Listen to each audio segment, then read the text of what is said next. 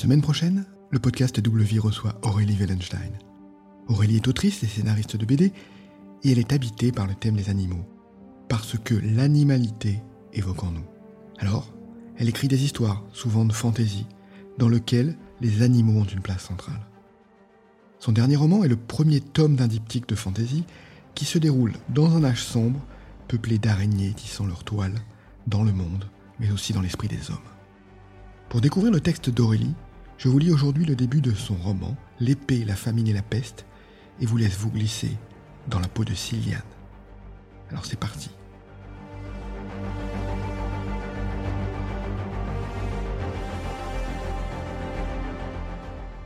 Chapitre 1 Sylviane trottait sur les talons des garçons du village. Il était si heureux que son cœur aurait pu éclater de bonheur et de fierté. Le petit groupe l'avait emmené en expédition dans la forêt à la recherche de bois pour alimenter le gigantesque bûcher de ce soir. La fête du feu était sur toutes les lèvres. Cette perspective excitait les garçons. Ils ne parlaient que de filles, de flammes et d'alcool. Ils se projetaient déjà dans la chaleur, les joues rougies, quand un tel et un tel sauteraient par-dessus le brasier pour impressionner une amoureuse. Siliane ne participait pas à la conversation, la faute à son élocution pénible, mais pour faire bonne mesure, il opinait fréquemment dès que le regard d'un compagnon tombait sur lui. En retour, il n'obtenait qu'un soupir là ou des froncements de sourcils. Tant pis, il était là au sein du groupe, et même Tyrone, l'apprenti forgeron, idole musculeuse des filles, tolérait sa présence. Alors Siliane s'emplissait valeureusement les bras de Fagot, choisissant les branches les plus longues et les plus lourdes possibles. La pile jusqu'au niveau du menton, il ne vit pas Farel surgir sur sa droite. Le choc fut si violent qu'il tomba sur les fesses, pris sous l'averse de son propre chargement. Tu pouvais pas faire attention? s'écria Farel avec colère. Pas, pas, pas vu. Comme souvent, l'émotion contractait la trachée de Siliane et les syllabes mutilées jaillirent de sa bouche comme une volée de cailloux. Les autres garçons s'esclaffèrent. Qu'est-ce que tu as boire encore, le clébard lui lança Tyrone. J'avais pas vu, répéta Siliane, en prenant soin d'articuler le mieux possible. D'une onde musculaire, il se releva.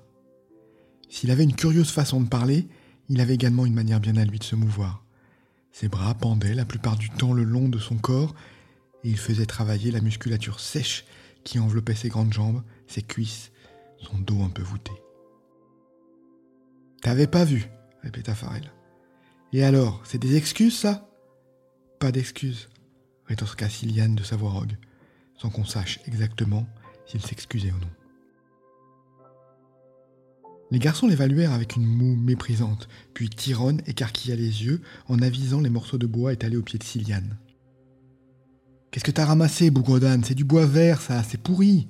Ça brûle pas. Qu'est-ce qui tourne pas rond chez toi? C'est la fête du feu, pas la fête de la pourriture. C'est sa cervelle qui pourrit, gloussa Arc. Il a des araignées plein la tête. Fais gaffe, Siliane, je les vois qui sortent par tes oreilles. Le jeune homme se contrôla pour ne pas se toucher les oreilles. Le nez baissé, il examina les branches qu'il avait étourdiment ramassées dans sa hâte de bien faire. Tyrone n'avait pas tort. Des plaques vertes marbraient son bois et il s'en dégageait un parfum douceâtre et humide. Pire encore, la soie grise des toiles d'araignée lui collait aux doigts.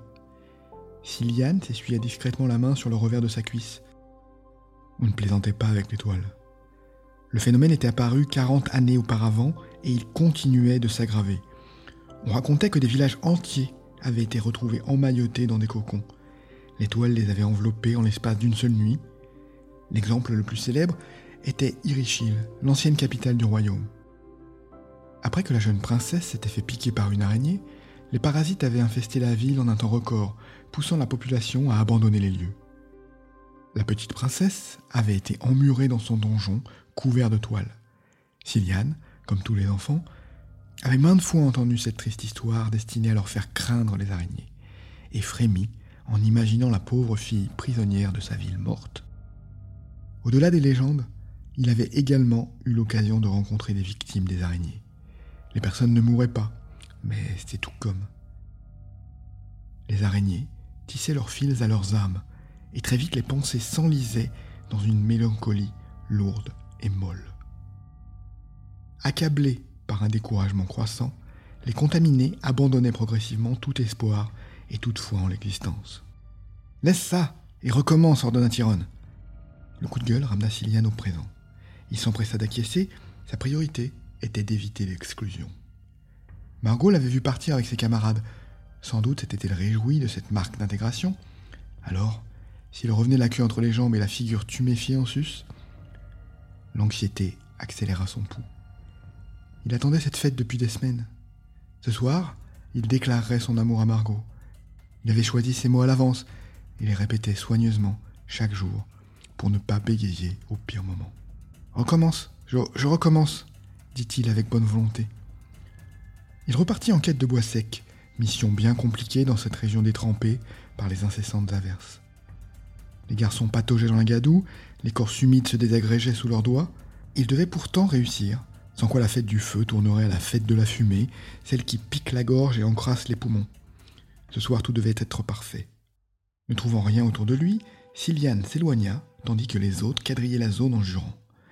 Il se frayait un passage dans les taillis, lorsqu'entre les troncs d'arbres, il aperçut une maison. De surprise, il s'arrêta. La grande bâtisse était recouverte de toiles d'araignée. Les voiles de soie grise pendaient le long des murs comme des lambeaux de peau morte.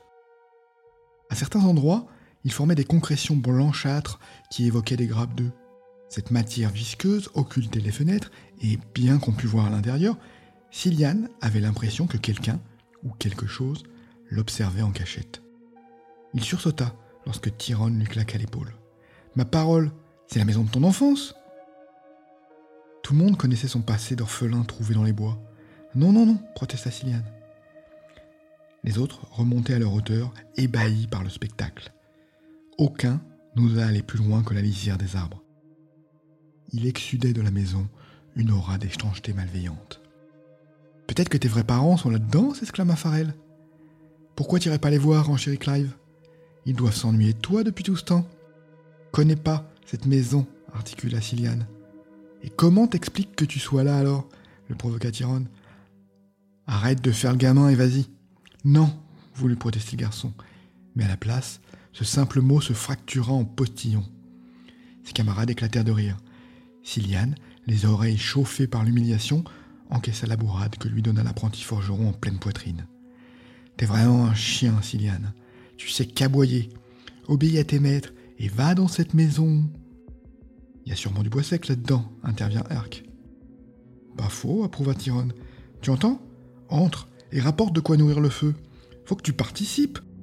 T'es toujours là à traîner, à mendier, à bailler aux corneilles. Montre que tu peux être utile. La provocation se ficha dans le cœur sensible de Siliane. L'idée d'approcher la maison couverte de toile l'emplissait d'angoisse. Mais s'il réussissait à y entrer, les autres raconteraient, peut-être, cet exploit pendant la fête du feu, et l'histoire arriverait forcément aux oreilles de Margot. J'y vais, déclara-t-il bravement. Il redressa les épaules et s'avança vers la maison. La peur exacerbait ses sens.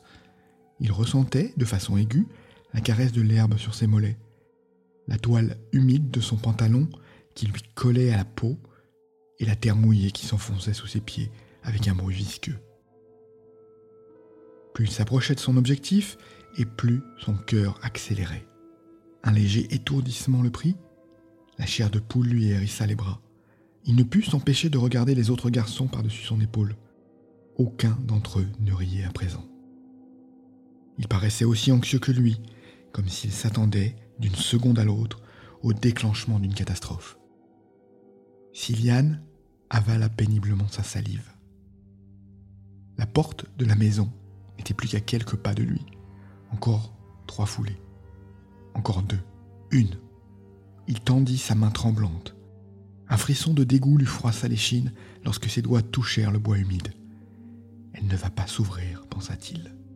Mais le battant s'effaça en grinçant sur ses charnières rouillées, arrachant à Siliane un couinement de peur. Heureusement, les autres étaient trop loin pour l'entendre. Siliane crut qu'il n'allait pas réussir à faire un pas de plus. Les pieds enracinés au sol, comme englués à son tour dans la toile, pris au piège du monstre qui vivait à l'intérieur. L'araignée allait le capturer, le haler dans les ténèbres, le garrotter dans un cocon avant de le dévorer et de pondre dans ses entrailles. Entre commanda Tyrone depuis la lisière. L'ordre lui donna un petit coup de fouet. Il s'arracha à l'immobilité et continua de pousser la porte jusqu'à ce qu'elle bute contre un obstacle. Encore? Il jeta un coup d'œil prudent dans l'interstice, ne vit rien.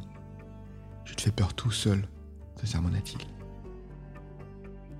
S'il ne bougeait pas maintenant, il resterait pour toujours sur le seuil de cette ruine. Pour se prouver son courage, il fit le premier pas. Les autres vinrent plus facilement. Une odeur de renfermé vola vers lui en une bouffée tiède. Ses yeux firent lentement le tour de la pièce. De la lumière filtrait, grisâtre, à travers les toiles d'araignée tendues sur les fenêtres et dessinait les contours d'une grande salle. Siliane s'avança, anticipant le claquement de la porte dans son dos, mais elle resta simplement entr'ouverte. Pourtant, il n'arrivait pas à se défaire de cette certitude que quelque chose l'attendait ici, une présence maligne et maléfique.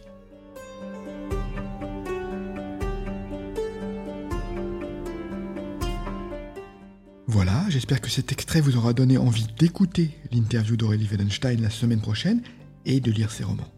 Et pour en savoir plus sur moi, mon parcours d'auteur et découvrir mon recueil de nouvelles, abonnez-vous à ma lettre hebdo, Le Flow, depuis le site michaelraymond.com.